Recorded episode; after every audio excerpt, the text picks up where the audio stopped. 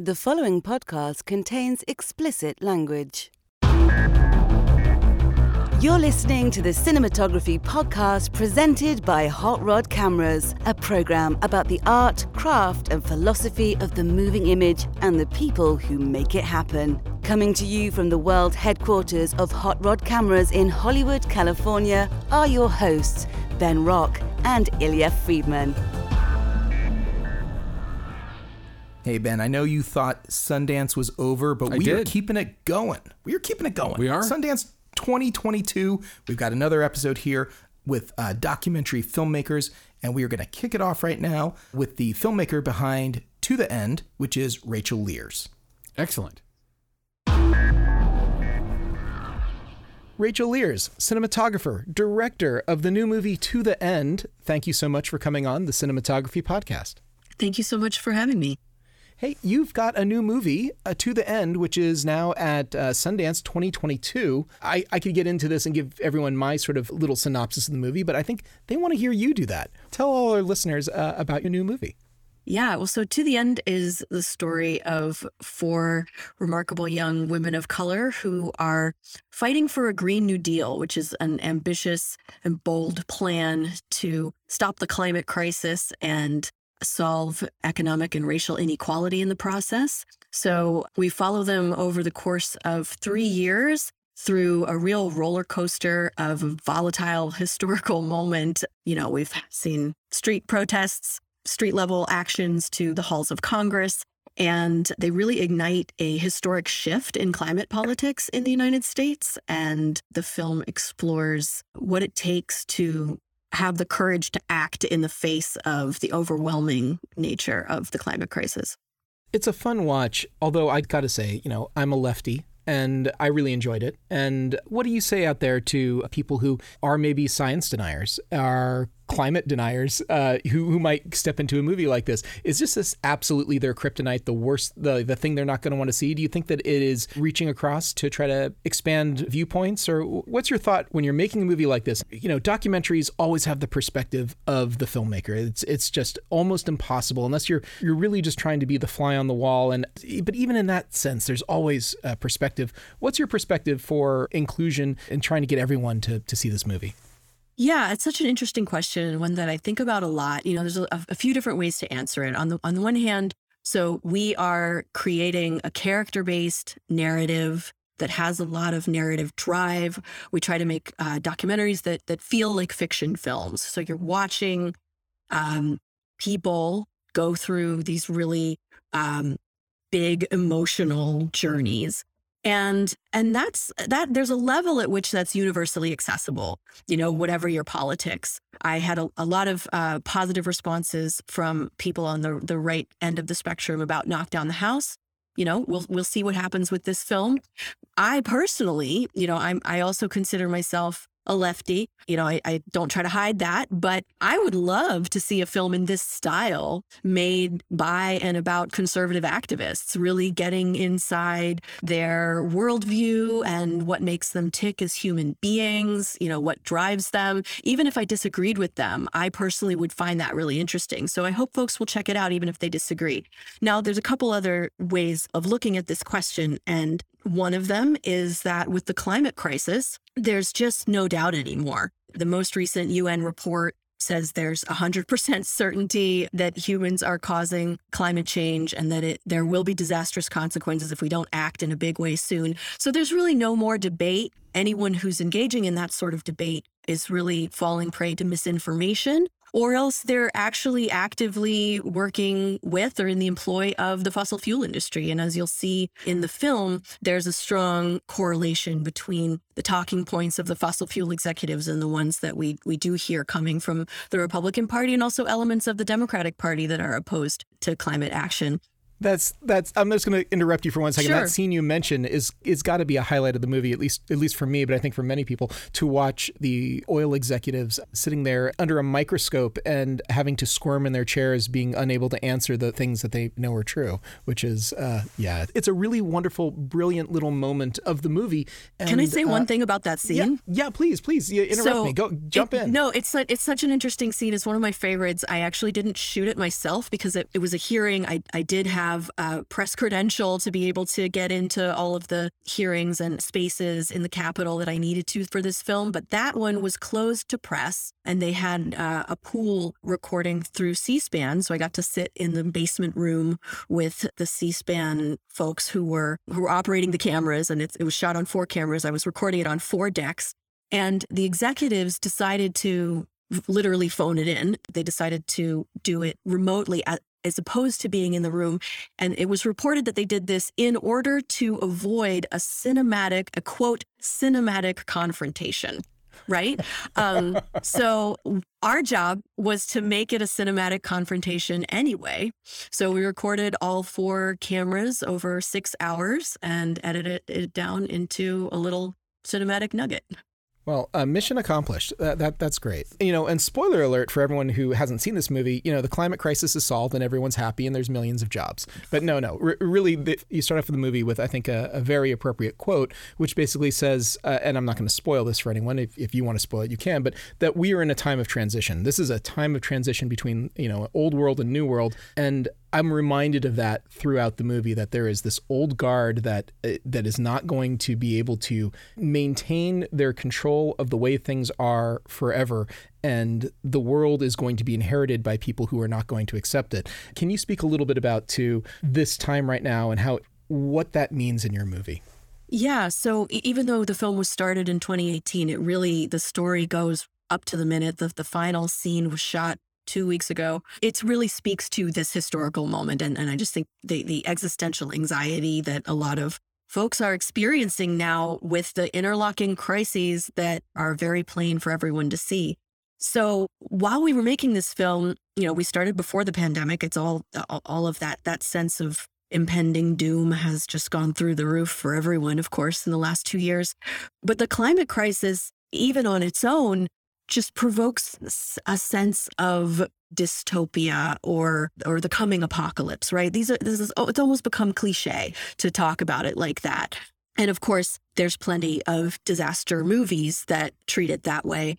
But um, we really wanted to play with that idea of dystopia in the film and also juxtapose that with the utopian visioning that our protagonists are doing as they try to imagine and build alternative futures. So the film plays with some aspects of science fiction genre in a few different ways. And we're really trying to create this sort of epic story of courageous young people confronting dystopian dimensions of the media space and of course the climate disasters themselves and and even the the Kafkaesque world of Washington DC politics is this sort of dystopian dimension that they have to confront and do with it what they're able to. And and by doing that you know we're we're what we're trying to do is engage viewers with the cinematic world really kind of get swept up in it. You know whatever they may think about these issues or what the political solutions to are are to them or what any kind of solutions are you know whether they care or not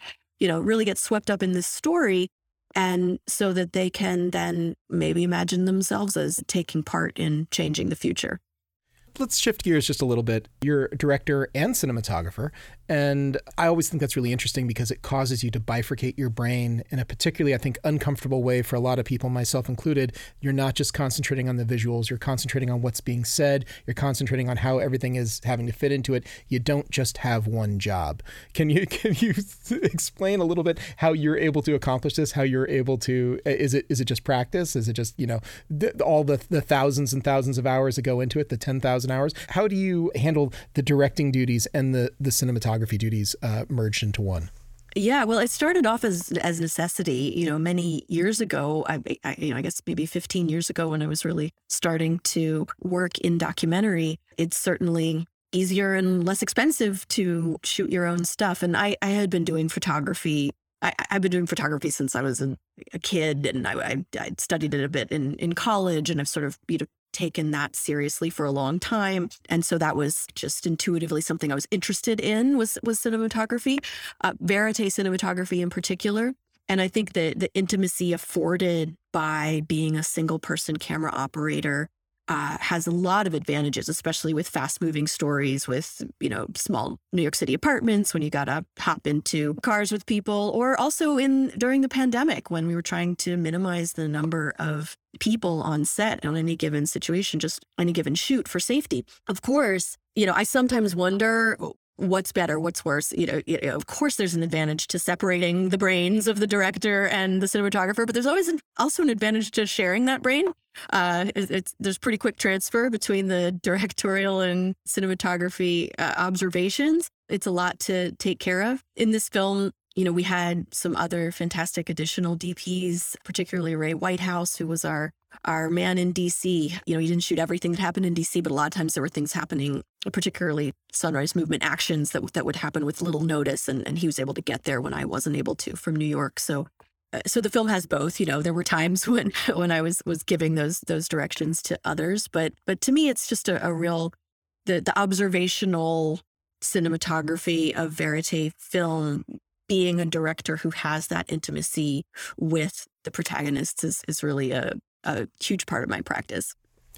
You know, you, you bring up DC, and DC is notoriously a difficult place to shoot. Uh, it's difficult to to manage the logistics, and you have so many locations. I mean, you you start off in Paradise, California, you go back to Paradise, California, and probably hundred locations in between. Can you talk a little bit just about the logistics of this movie and how? I, I mean, I know you made it made it over the course of years, but how that all comes together and how you work with the, a team of camera people or field producers, or or how what's your process?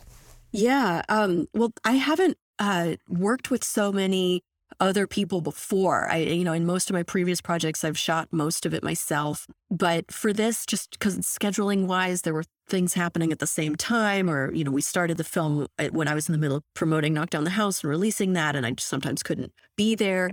So it was a, a great learning experience, you know, working with with a lot of other fantastic DPs. And I, I think you know, DC presents a really interesting challenge, particularly because you're making cinema in the conditions of journalism.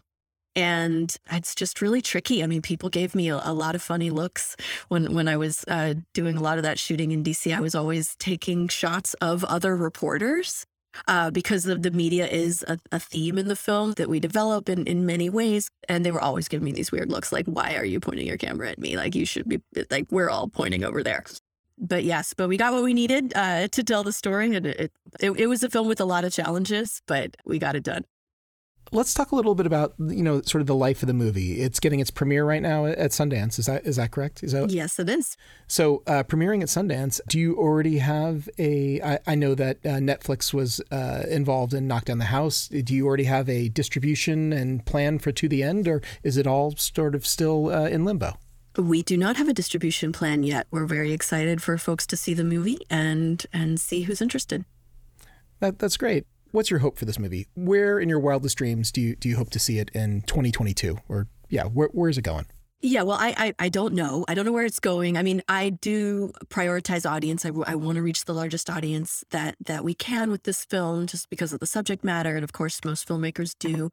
But um, you know, I think it also really matters to have a distributor that's excited about it. This is a film it, with a dark story, with a difficult story. It's not as feel good a movie as Knock Down the House, although there are layers of inspiration in there. So you know aside from audience and and impact I, I really just want to find somebody who's excited about it who understands all the artistic layers that we're working with and who's who's excited to bring it into the world with us. So uh I know that it was a race to the finish for this movie, and that you just spent, uh, you know, years of your life making it happen. Do you think for your next project, you want to take on something that is uh, equally ambitious, more ambitious, less ambitious? What effect did uh, did making to the end ha- have on you, and and for your your future filmmaking plans? That's an interesting question. I I, I am not sure. I I in some ways I feel like I could do just about anything after this because it was really difficult. But I want to take a, a, a, little bit of a break to, to think about it. And I'm really going to focus on, on getting this film out there. We're also going to put together a huge impact campaign to make sure the film can be used strategically with movements, trying to engage people in participating in the democratic process and and being part of trying to change the conversation around climate action. So so there's going to be a lot to do, and I have a, a lot of ideas in the works for for new projects, but nothing fully fully baked yet. Nothing shareable quite yet. Um, I'm cynical. You know, I, I watched I watched your movie and I felt like this is great and it, it appeals to me, but there's a part of me that is so cynical. I, I I feel like I have not ever seen real substantive change the way that it's being talked about in the movie. Certainly not in like something like the the Green New Deal or now the Build Back Better. But what do you say to cynics like me? What do you say? what what what's what's that about?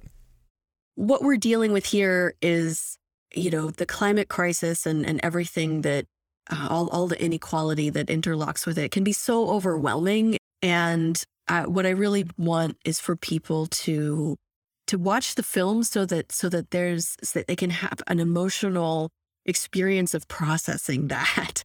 Um, you know, the film offers this really relatable story of young women finding the courage to act in the face of this enormous enormous set of obstacles and and and this enormous uphill battle but you know we haven't reached the apocalypse yet there's still so much that we can do to build a better world and to use this inevitable transition that's going to have to happen in our society and our economy away from fossil fuels to build the kind of society we want rather than just kind of let it all happen around us.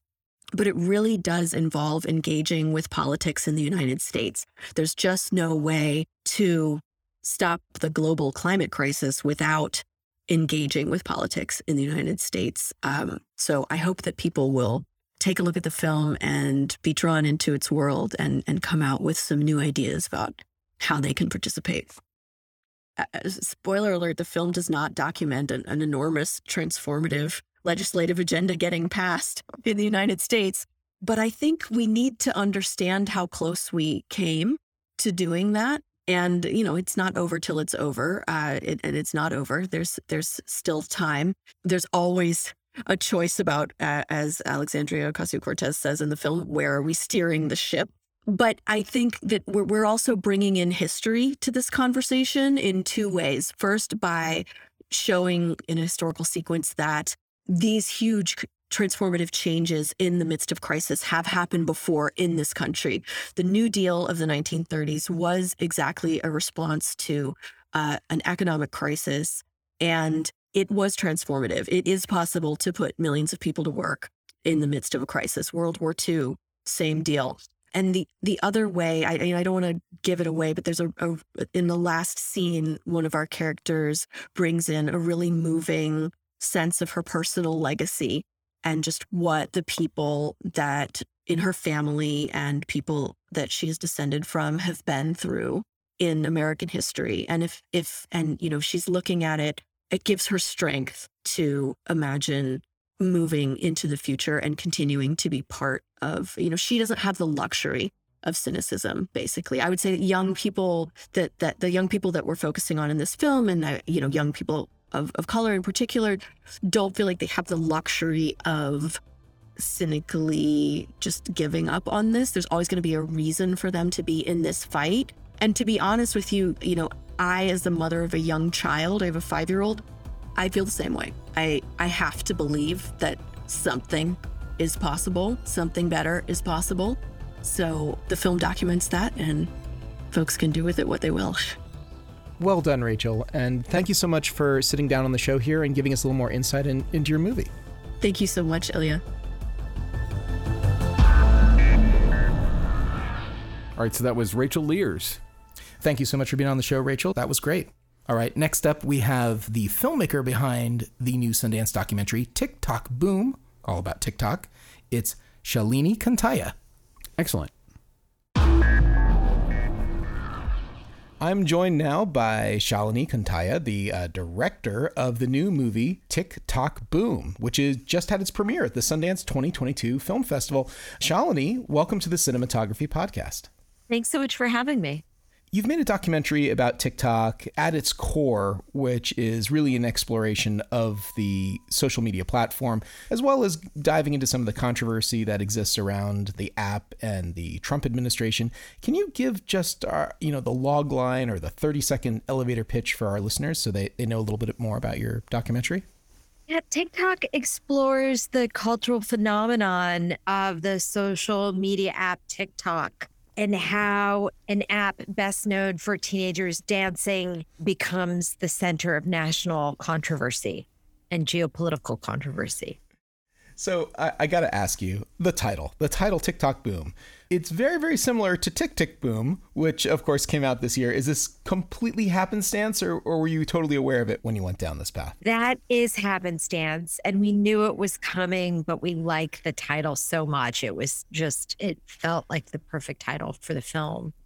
Gotcha. All right. So, uh, how long is this film in the making? Documentaries notoriously take uh, a very long time. How long were you in production on this?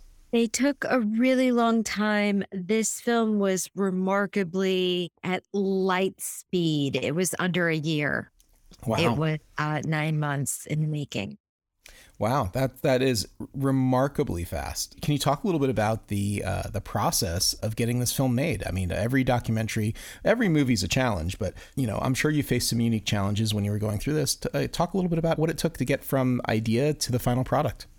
Well, I think that all of us on my film team are seasoned professionals, but I think all learned in 2021 how to make a film in a pandemic. And so I think that we all had to learn new ways of working together in order to adhere to new protocols. And so I think that that was one of the challenges making the film uh, especially because it took place in five countries.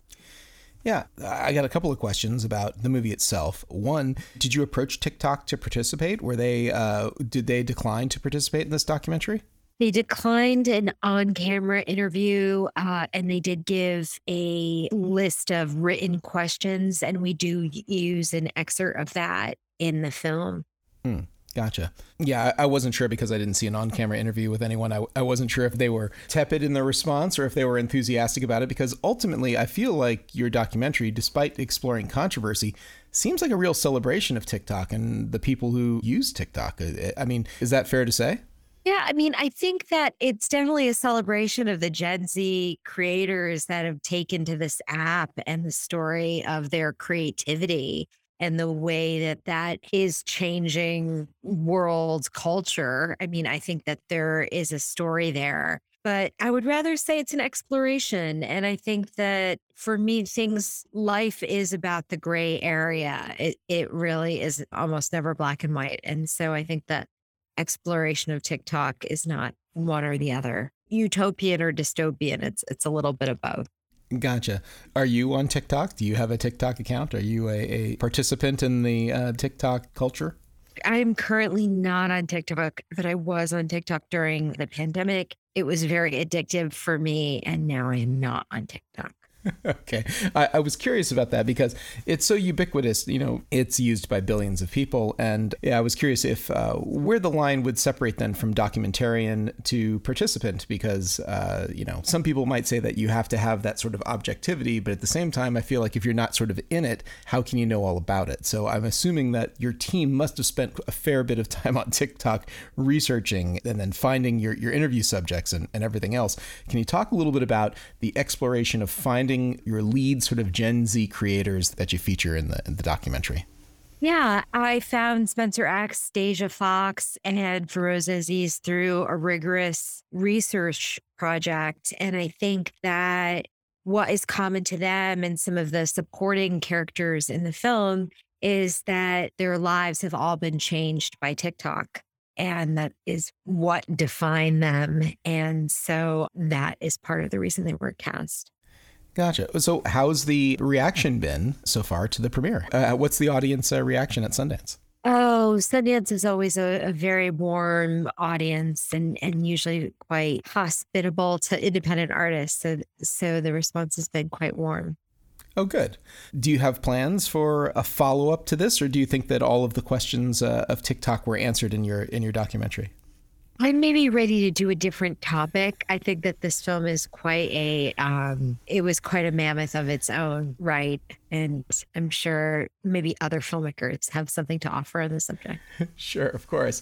When I was preparing for our interview here, I did a little bit of searching about the uh, TikTok controversy. It seems to me the number one things that come up about TikTok is controversies of TikTokers themselves, of basically Gen Z behaving badly and cultural sort of phenomenons, you know, oh, this TikTok lied or started a rumor about this, that, or the other. On one level, TikTok feels like it is for the youth. It doesn't feel like it is for serious topics or commercial interests, but clearly through the proof of your documentary, it, that doesn't seem like how TikTok is being used, and it's being spread and being used in all kinds of different ways. Do you think that's the future? Do you think that TikTok or social media networks like TikTok are the future, and that everyone inevitably is going to be engaging like this for all types of activities, be it political or commercial?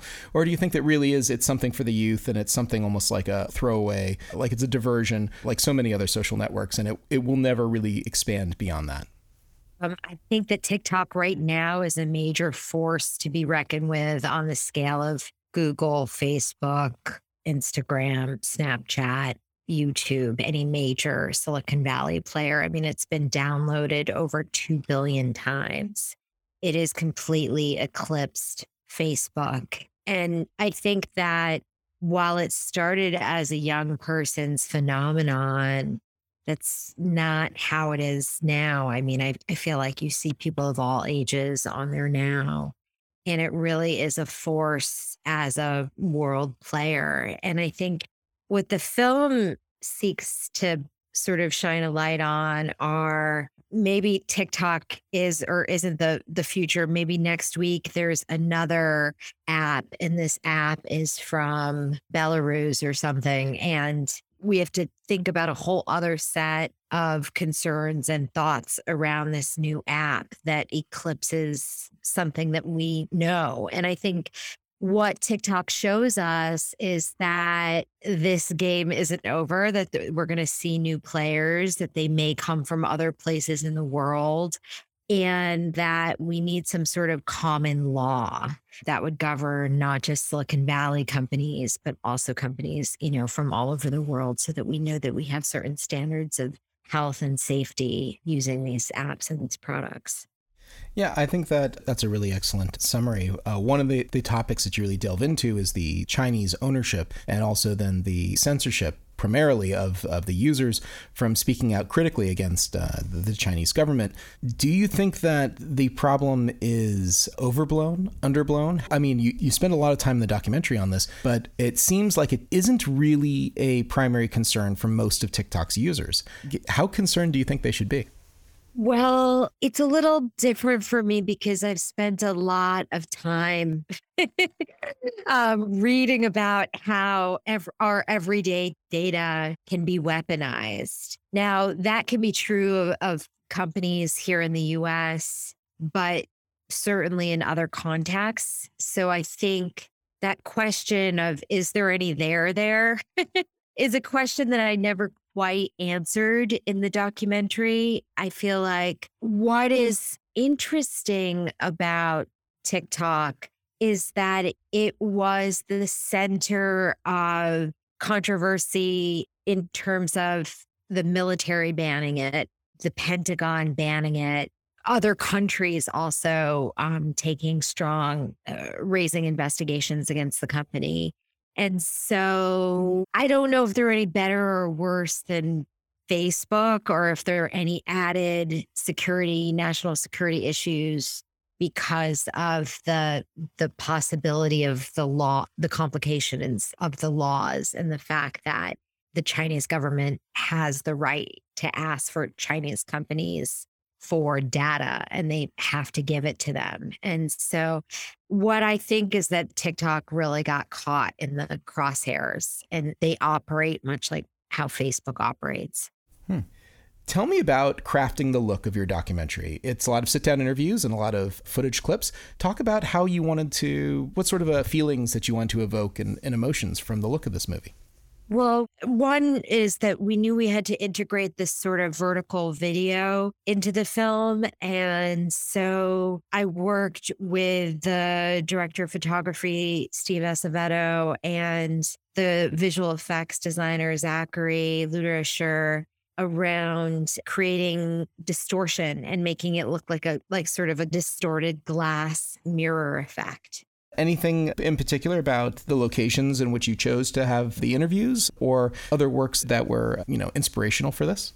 We used large, open, sort of post industrial, Mr. Robot style warehouses for the interviews. And for the graphics, we gave everything a pink and blue kind of look, which is a homage to TikTok itself. Cool. Is there an official website right now for the movie? Is there a place that people can follow or subscribe so they can get updates of when uh, TikTok Boom might be coming to a screen near them? Not at this time. I, I hope to have more news soon. All right. Well, hey, thank you so much for being on the Cinematography Podcast. I can't wait to see what you do next. Thank you so much. Every year, the Sundance Film Festival has thousands and thousands of shorts submitted, and very few make the cut. Uh, I was very fortunate this year to be able to talk to two of the filmmakers behind two of the, I thought, best shorts of the festival. Uh, first up is Carlos Cardona. He's got a television pilot called Chiqui, which uh, I highly recommend that you seek out. And then next up after Carlos is Lena Hudson, whose short film Daddy's Girl is very funny and uh, absolutely worth your time. Here we go. I'm joined now by Carlos Cardona, the director of the new television pilot premiering at the Sundance 2022 Film Festival, Chiqui. All right, great. Carlos, thank you so much for being on the show. Yeah, thank you for having me. Hey, you've made a really sweet, lovely pilot. And I know television pilots is sort of a new thing for Sundance. Tell me a little bit about getting your pilot into the festival. What what was the the process for you? Did you already have this? Were you making it with the intention of coming to the festival? What was your destination goal for Chiqui? So originally, I wanted to make a feature film about uh, the story about my parents coming to the country from Colombia in 1987, which is what the our television pilot is about.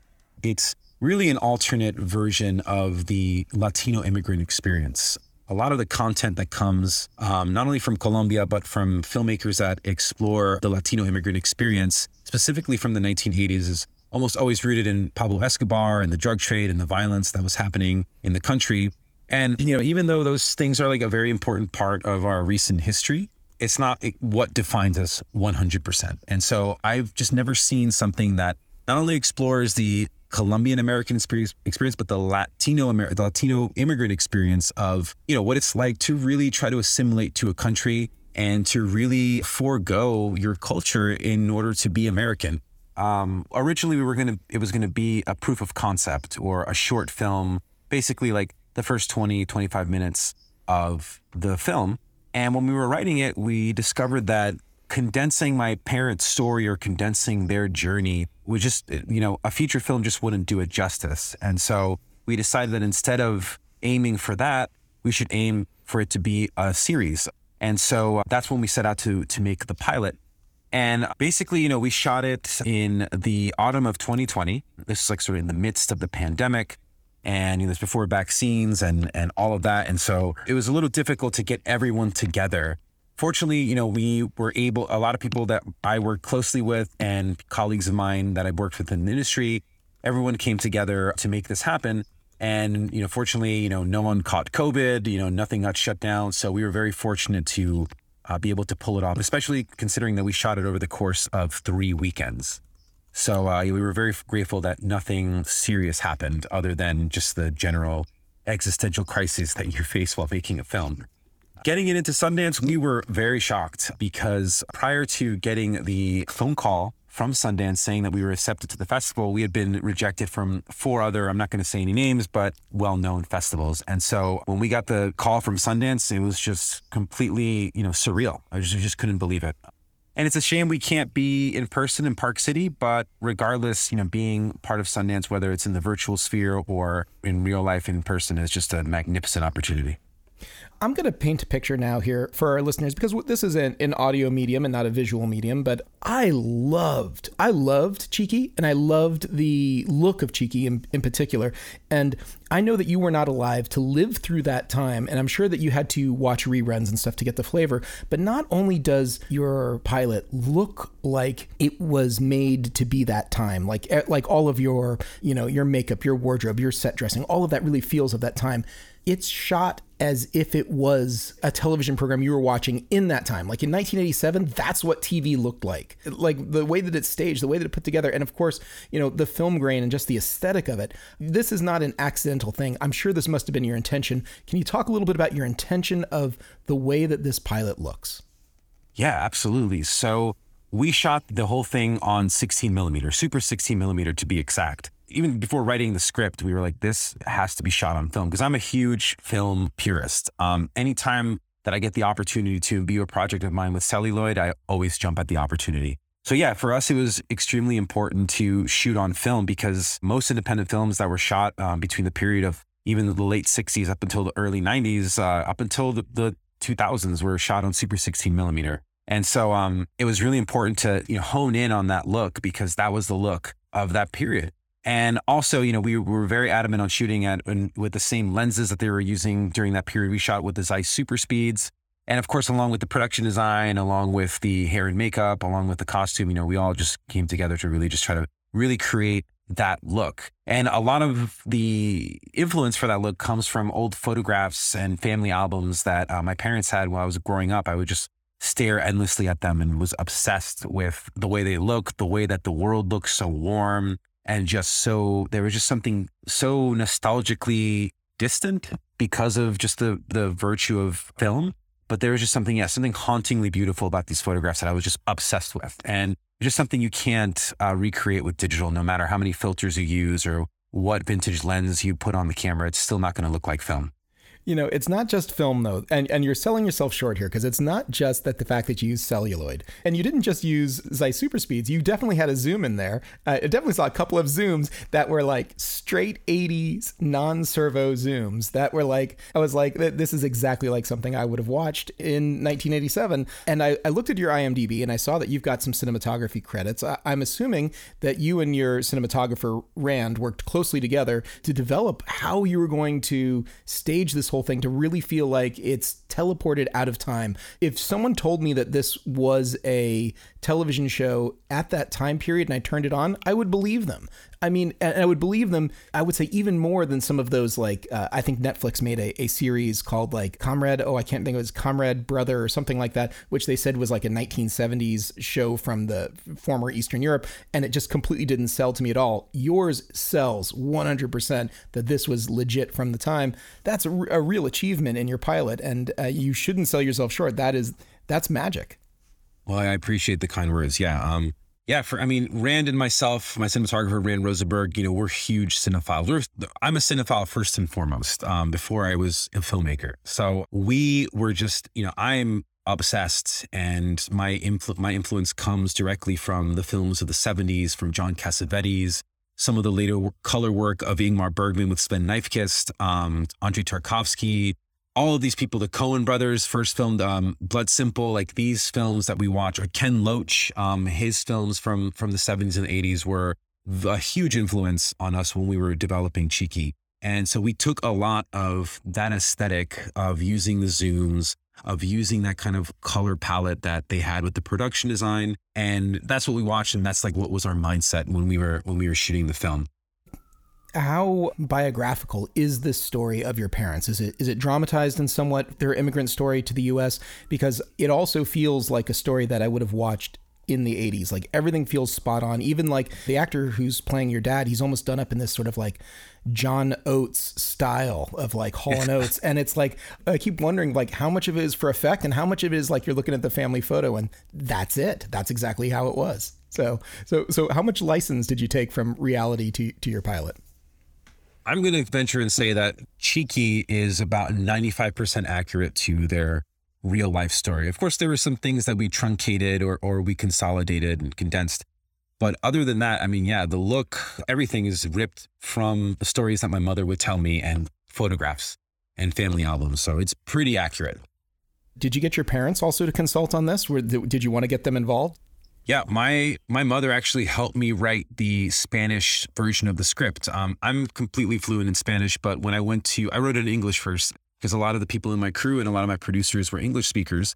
So I wrote it in English first, and then when I went to write it in Spanish for the actors, I kind of had a little bit of a hard time uh, translating the English to Spanish, even though in my head I knew exactly how it should sound. But then I remembered when I did like a, a first pass on it, and then I did a table read with my actors, and my lead actress Bridget, uh, who plays Chiqui, she was like, "This doesn't sound like how you were talking about your mom, or when I talked to your mother." And I was like, "You're right." It doesn't. It's because I just wasn't able to translate the sayings and sort of little aphorisms or the or whatever that you know was particular to that time period. So I went back and, and asked my mom to help me write the Spanish version of it so I can be very accurate with with the sayings. And if you know if you're a Spanish speaker, if you're you know specifically Colombian and you remember that time period, which a lot of people that watch it do, either they lived through it or it's their parents or their grandparents the Spanish that they speak in Chiqui is very accurate to the 1980s. And then in, ter- in terms of them watching it, uh, my mother absolutely loved it. Think she she thought it was just amazing. She just couldn't believe that her story is being told. And now her story is being shown, um, you know, around the world. And so she loved it. My father also is very supportive of it. And yeah, my parents were just, you know, so charmed that I had made this for them. Because really, at the end of the day, um, even you know, we all hope that Chiqui gets picked up by um, a network that will be able to house us or whoever. But if at the end of the day nothing happens with it, it really is a love letter to my parents, and I'm so proud of it. And you know, that's that's all I can say about that. Yeah. Do you have uh, an entire show Bible? Do you have a whole thing planned out? Did you make more than just the original pilot? What's what's sort of the status of, of Chiqui? Yeah, as of right now, we have our pilot, which really is sort of a proof of concept. If we were to get picked up, of course, we'd probably reshoot the pilot. But yeah, so we have the pilot. We have a, a, full pilot script that's a little that's very different from the pilot that is being shown at Sundance. And then there's a series bible of the first two seasons. And um, the first season focuses on uh, you know their obviously their experience in Newark and then in Montauk. And then the second season explores a little bit down the line when they're a little more established and have sort of realized their own version of the American dream and uh, you know dealing with marital issues and dealing with uh, you know the the the adolescence of their son, which they didn't think was going to become like a punk rock skateboard kid, but nonetheless, uh, a very American story. Nice. That's great. It sounds like you made this a little while ago. Are you already on to your next project? Do you have something else happening right now? What, what's what's brewing for you if you can talk about it? I also work in um, in documentary. And so I've been a little busy throughout the year, but creatively, my next, uh, you know, I would just love to, you know, develop Chiqui and see where that can go because I had another project that I wanted to do that was more autobiographical about my experience growing up as a punk skateboarder in the Hamptons in the early 2000s. And I think, um, I think I'm going to start melding that with Chiqui because it's very much a part of that world. And so I think I just continue making this sort of autobiographical, autofiction uh, work, which I, in the last five or six years of my career, I've noticed that that's, I think that's what I'm good at. So I'm just going to keep exploring that lane is there some place online that people can either find you or find Chiqui maybe after the festival if they if they want to look this up? Is there a an official website or an Instagram or something like that? Yeah, um, after Chiqui ends its run at the 2022 Sundance Film Festival, um, you know, we're still going through the festival circuit, and you know, we'll keep people updated on it. But uh, so my Instagram, Carlos.Cardona, um, it's sort of like my photo journal, my my business card, my you know, basically everything that's going on in my life uh, professionally is available on there. Fantastic. Well, Carlos, I really enjoyed it, and uh, I really hope that it does get picked up for all our sakes because I, I definitely want to see more of Chiqui. And thank you so much for being on the show. Yeah, thank you so much for having me. I really appreciate it. My next guest is Lena Hudson, and her new film, Daddy's Girl, is premiering at the 2022 Sundance Film Festival. It's a short film, and it's a lot of fun. Lena, welcome to the podcast. Hi, thanks so much for having me. Lena, you're a director. You directed this, and correct me if I'm wrong, you wrote this as well. I did. I did. I wrote it as well. Yeah. You know, they say that you should write what you know. Is there any personal experience in, in this short film of yours? Um, that's that's a great question. Not directly, thank God. and if you see the film, that will make sense to you. Oh, oh, please, Um, please tell our audience a little bit about about your movie. What, what, what's, what's the movie Yeah. about? So it's sort of an irreverent comedy that follows a young woman named Allison who's a bit aimless, and her father, Robert, comes to help her move out of her wealthy, older boyfriend's apartment. It's about their relationship. It's sort of a small moment in time in their relationship. And it's about Revenge, petty larceny, petty larceny, having a wank. I, I'm not really Um, sure. yeah, That's yeah, a- yeah. I mean, yeah, I think I think it's all about all those things. I sort of think about it as like it, it is about the legacy of this familial relationship on someone's like romantic and sexual life Mhm. um and what we are willing to sort of like face and not face That's right. um yeah Yeah. it- how, how do you communicate with a parent about something that is unexpected and intimate? I mean, it's not, not everyone has those skills. So, or I that think relationship very- with their I think very few of us have those skills, to be honest. Yeah. Per- perhaps, uh, you know, mercifully and mortifyingly, Yeah. wonderfully that that maybe we don't have some of those skills. Yeah, but, but anyway, yeah. uh, I think that a lot of people can can relate to the story, and it's it's a lot of fun. Can you talk a little bit about, um, you know, this is the cinematography podcast, and uh, the Great. was shot Yeah. by by Fletcher Wolf, and can you talk Mhm. at all about your relationship and how you came up with the the look and sort of the style for for for for the short? Yeah. One, I'll just like plug how amazing she is. She was such a pleasure to work with. And I just like, I felt really lucky. We had a very short sort of prep time. In terms of the look, like I had gone through and done a ton of image research on my own before I even talked to cinematographers. I think that is like something I like in a process is just like culling a ton of reference images. Like both sort of literal, like, oh, I like how this looks, and also much more like metaphorical and just feelings. And I found this Nan Goldin book called Eden and After, which is all of these photos of kids and kids with their parents. And it was all of these images of like, that just felt sort of like borderline inappropriate, even as they're like a tender parent and child moment. And i thought those were so fascinating. Those were some of the first like images i shared with her that i think got her to sort of like understand what i was going for. And then the other thing was we talked about a lot of references but i had listened to this interview with kent jones who directed diane and that was his first movie which is hilarious. Um, but he said this thing where he was like, I just told my cinematographer that I wanted it to look like Paterson. And I was like, honestly, I love that as a hack. So I sort of just was like, I want it to look like the squid and the whale. That's what I'm going for. And I think just having something like that clear was actually a helpful like anchor for us, especially because I don't, I didn't go to film school. I don't have a ton of technical knowledge. So having something where I was like, obviously I want it to like be our own thing and I want us to find our own language. But if we can use this as like the basis, I think that will help. And that was, yeah, those were sort of the beginnings of our conversations. And then she really like ran with it. I, I think that that's very common in the director DP relationship uh, Yeah. to, to talk about references, to talk about ideas, to talk Yeah. about uh, other visuals. I mean, there's a uh, there's a website service out there called Shot Deck, which I mean basically takes movies and allows you to kind of like pick and choose and make mood boards and things. And so to have that common language to, at the get go from the jump off uh, just gives you a shorthand. It's like you know, hey, this is kind of where we want to start, and I, I think it's great that you did that. And if of course it's a New York set short, and real estate and apartments become front and center in the first few moments of this piece. And I got to say that there's a montage you start off with, which kind of just gives you the lay of the land, everything around there, including a fireplace. And even though everything's on screen for only maybe a couple of seconds, I think you feel immediately, you know, oh, we're in a kind of fancy apartment, like to get from the get go here. Uh, this is clearly a pandemic movie, or at least I think it's a pandemic movie. It's, it was Oh, probably yeah. so uh, but and it's very very contained can you talk about a little a little bit about uh, when you were writing this when you were putting it all together was was that very much weighing on you the the idea of like trying to do something with few people and relatively small quarters and talk about just sort of the logistics of mustering people together to to to come out and, and make this thing Yeah, that's a great question. Uh, definitely, that was on my mind while writing.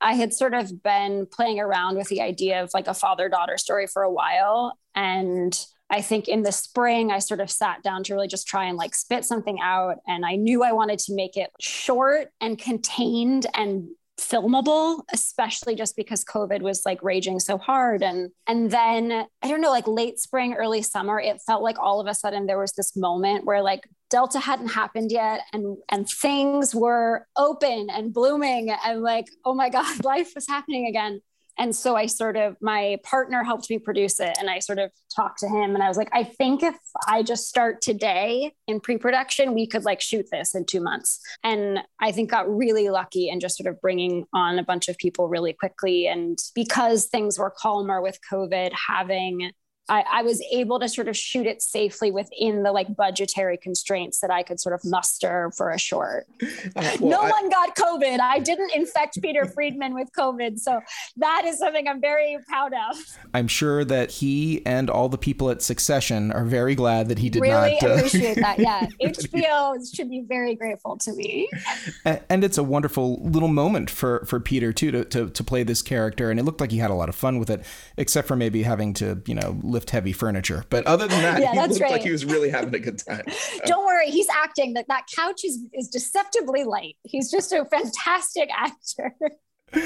Uh, well, congratulations on Sundance 2022 because, you know, uh, when you make a short film, submitting it to Sundance to get into their program is very much like the lottery. I, I think I heard something like it's 13,000 shorts that get that get submitted or something like that, some unbelievable number where you can't even imagine that someone is going to watch all these. I guess it's a it's a team of like hundreds of people who, who go through all these shorts and then to go through their sort of like March madness of brackets to then finally get into the festival. Congratulations. It, it is a monumental achievement just to get here. And now, of course, it's Academy approved festival festival. And is your plan for more festivals after this? Do you want to put it on Vimeo? Do you have a, a, an idea of what what's next for Daddy's Girl?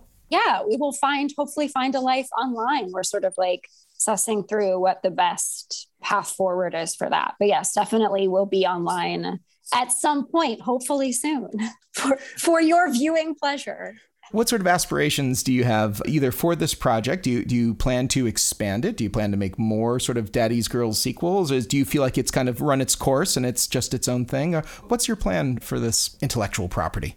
Yeah. So I am in the early stages of writing a feature version of this short, which was sort of like a plan and not a plan while I was writing it. I felt there was just something in this dynamic and this relationship that felt like it could potentially support like a longer form project. So, and I think I have a way after doing the short, I sort of have a way into this longer idea that I that I actually really like. So we'll we'll see we'll see what happens. Yeah. Lena, where can people find you online if you do any social media oh. or anything like that? Should they want to get more uh, Lena Hudson in their life? Um, yeah, they can find me on Instagram at Lena Hudson. And I have a website too, uh, lenahudson.com. So I'm I'm on the internet, guys. Uh, fantastic. Well, we're going to put links to those places in our show notes over at camnoir.com. And if uh, you're interested in finding out more about Lena or looking forward to an update of when uh, Daddy's Girl will be available to watch online or somewhere else, uh, please uh, go to our website for those links. Lena, thanks so much for being on the show. It was really, really fun, and I can't wait to see what you do next. Thanks so much. Thanks for having me. This was great. This has been the Cinematography Podcast, presented by Hot Rod Cameras. Find your next camera, lens, or accessory on the web at hotrodcameras.com. Don't forget to subscribe to our show on iTunes and connect with us on Facebook and Twitter. Thanks for listening.